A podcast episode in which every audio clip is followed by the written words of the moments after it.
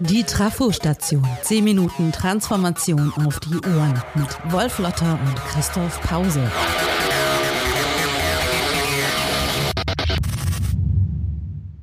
Liebe Hörerinnen, liebe Hörer.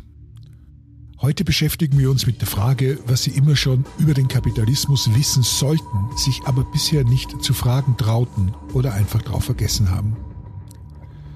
Wer sich ernsthaft mit dem Kapitalismus und der Transformation des Begriffs und dessen, was er tun kann, beschäftigt, dem empfehle ich kein Buch zum Thema, schon gar keins, wo Kapitalismus draufsteht.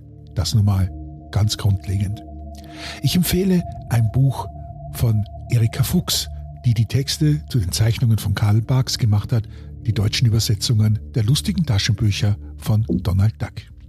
Da gibt es eine Ausgabe, in der sieht man den reichsten Mann der Welt, den Kapitalisten Dagobert Duck, wie er gerade mit seinem typisch mürrischen Gesicht an seinem Schreibtisch sitzt, hinter dem an der Wand ein eingerahmter Sinnspruch prangt. Auf dem steht, mir hat auch niemand gesagt, wie man Kapitalist wird. Ausrufezeichen. Und genau das ist das Problem. Uns hat niemand gesagt, wie man Kapitalist wird. Uns hat noch niemand gesagt, was Kapitalismus eigentlich ist. Also so wirklich. Antikapitalismus, das kennen und das können wir. Das ist eigentlich immer das, was mitgedacht und mitgemeint ist, wenn jemand den Begriff Kapitalismus benutzt. Der Begriff Kapitalismus ist ein grundsätzlich umstrittener Begriff, so nennen das Sozialwissenschaftler. Das heißt ein ideologischer Begriff. Ein Ismus das ist etwas, womit Menschen ein Gedanken- oder Glaubenssystem beschreiben, eine Ideologie, Weltanschauung oder Religion. Mit nüchterner Betrachtung äh, der Wirtschaft und der Gesellschaft, so wie Karl Marx das etwa forderte, hat das nichts zu tun. Der Begriff wird bekannt durch zwei Sozialwissenschaftler zu Beginn des 20. Jahrhunderts. Der eine ist Werner Sombart, der 1902 sein Hauptwerk der moderne Kapitalismus nennt, indem er die Einteilung in Früh-, Hoch- und Spätkapitalismus vornimmt, die wir bis heute noch benutzen. Max Weber, der große Soziologe, schreibt wenige Jahre später auf Anregung Sombart sein Hauptwerk die protestantische Ethik oder der Geist des Kapitalismus, ein weltberühmtes Werk der Soziologie. Und hier wird der Begriff des Kapitalismus nun endgültig eingeführt, auch in die Wissenschaft, aber auch in die Medien und die Politik.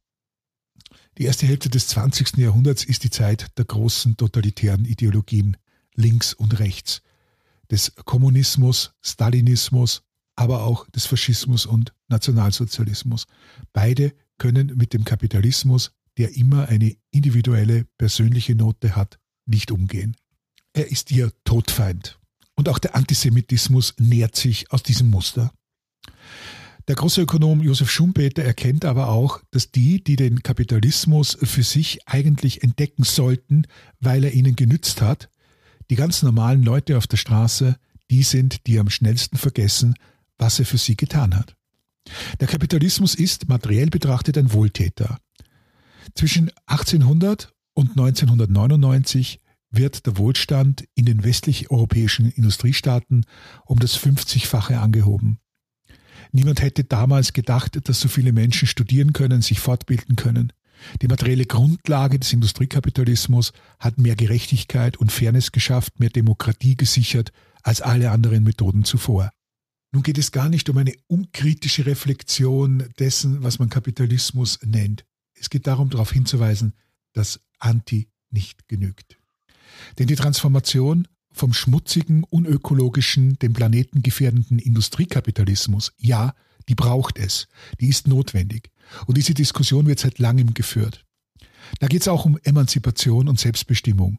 Wir sind nicht Teil einer Maschine, so wie es im Industriekapitalismus festgelegt war, sondern emanzipierte, selbstbewusste Menschen. Jedenfalls sollten wir das sein. Die Wirtschaftsordnung, die das beschreibt, ist die Wissensökonomie. Wissensökonomie bedeutet letztlich nichts anderes, als dass das Wissen und das Know-how einer Person wichtiger ist als eine methodische und modellhafte Vorgabe, wie sie für die Industriezeit typisch ist. Die Wissensökonomie bedeutet also mehr Selbstbestimmung und Selbstständigkeit.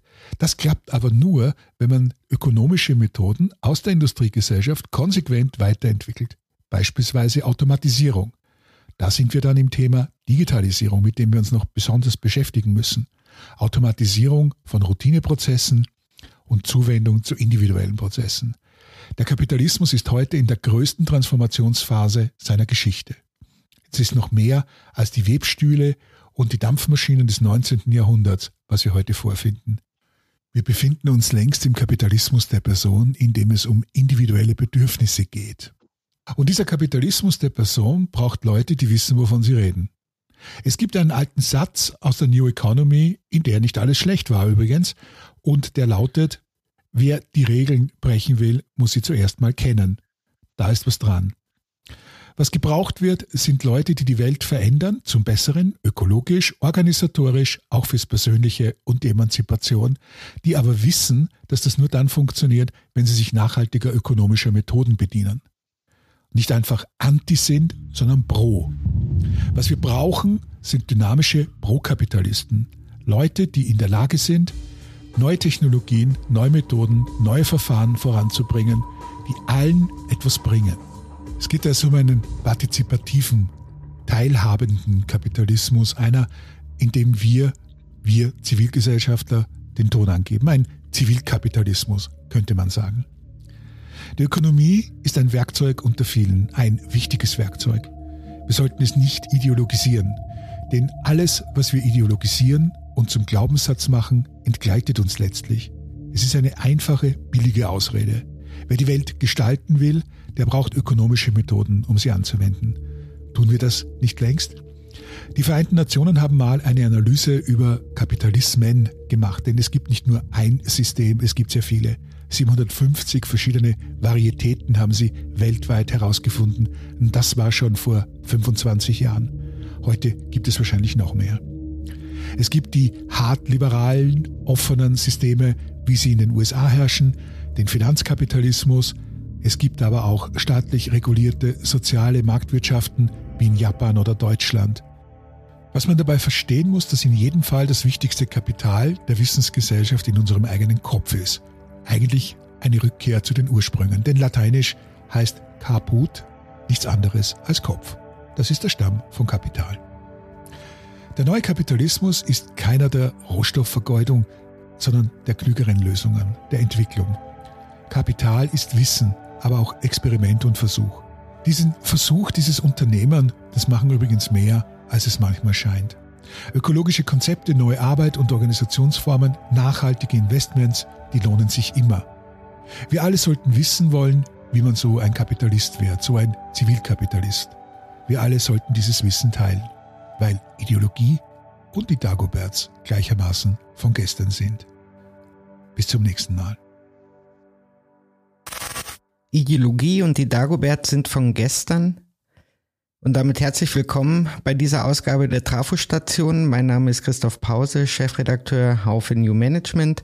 Bei mir ist Wolf Lotter. Hallo Wolf, herzlich willkommen. Hallo Christoph. Wolf, äh, wir haben bislang in den ganzen Folgen, die wir gesprochen und gemacht haben, diskutiert, äh, was das heißt, ähm, in der Transformation zu leben, Veränderungen zu gestalten, Komplexität auszuhalten. Jetzt äh, gehen wir eine Ebene höher, möchte ich sagen, oder tiefer. Wir gehen zu den Grundlagen, nämlich zum Kapitalismus.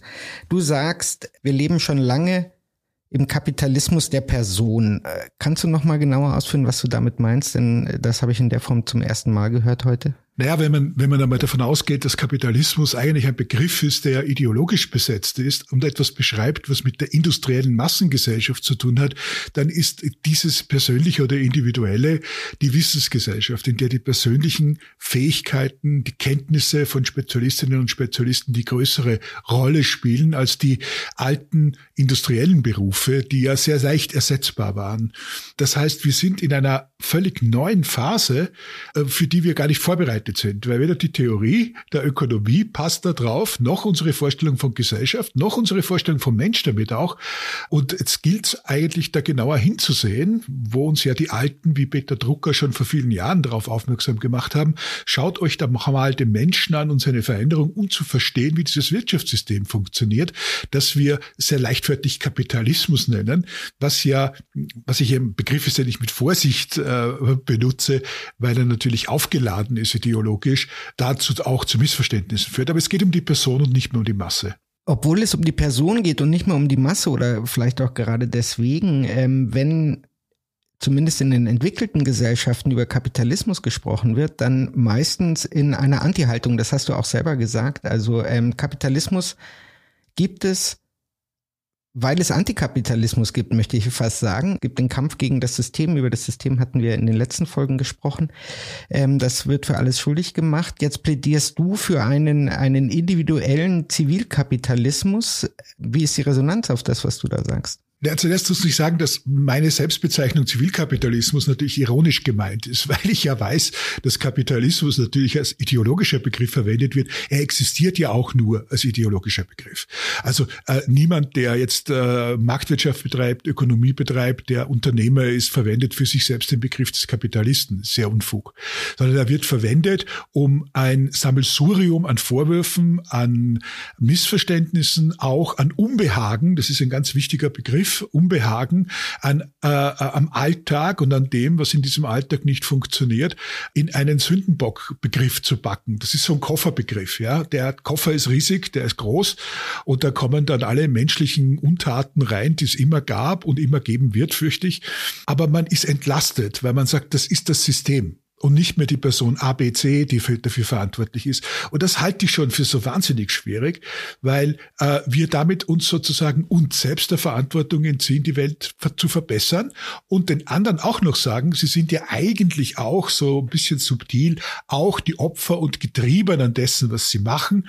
Äh, und jetzt müssen wir sozusagen dieses System verändern. Das ist ein zu zutiefst abergläubisches System, wenn man sich das überlegt, an Schuld und, und, und Schuldzuweisung. Und das muss man mal überwinden, weil das ist ja vormodern im Grunde genommen. Du sprichst davon, wir brauchen Pro-Kapitalisten, die äh, in der Lage sind, ähm, ähm, ökonomische Methoden anzuwenden. Wie stellst du dir das vor? Wie, wie, wie werden wir zu Handelnden in diesem Sinne, den du hier gerade äh, eingefordert hast? Also eine Übersetzung wäre äh, unternehmerisch denken, das heißt Initiativdenken, Handeln denken. Äh, das kann ja auf äh, sehr viele unterschiedliche Arten und Weisen passieren und es ist ja auch relativ unabhängig von der Frage, welches soziale Rahmensystem da stattfindet. Ja, das ist ja jetzt nicht so, dass äh, Unternehmertum nur in bestimmten Systemen stattfinden kann und unter bestimmten politischen Voraussetzungen stattfinden kann, sondern sondern es ist eine grundsätzlich initiative Haltung von Menschen in dieser Welt.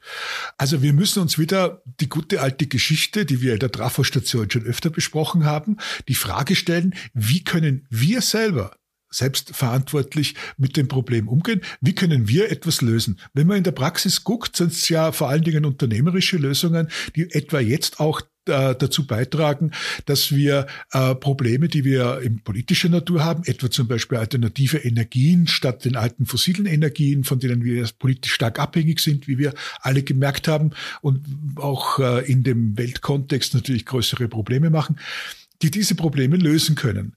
Elektromobilität. Elektromobilität war keine staatliche Verordnung, sondern unternehmerische Initiative. Jetzt mag man über Elon Musk denken, was man will, aber es ist ihm gelungen mit Tesla, dieses Thema so zu setzen, dass alle Welt heute Elektromobilität haben möchte und daran auch mitwirkt. Äh, Computer, genau dieselbe Geschichte. Äh, vor, bevor der Personal Computer in die Welt gekommen ist, hat sich niemand wirklich darüber ernsthaft Gedanken gemacht, was Digitalisierung sein soll.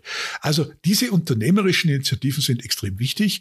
Und das ist der real existierende Kapitalismus, jetzt wieder ironisch gemeint, den wir loben sollten und nicht einfach, indem wir immer sagen, oh, das ist neoliberal oder das ist kapitalistisch. Das führt zu nichts, außer zur Selbstberuhigung und zur Selbstvergewisserung, dass man sich eh nicht beschäftigen muss mit Lösungen, sondern eigentlich dabei bleiben kann, ein bisschen vergrämt durchs Leben zu laufen und anderen die Schuld zu geben. Wie individualistisch ist das, was du hier gerade skizzierst und wie äh, gemeinschaftlich können wir das angehen?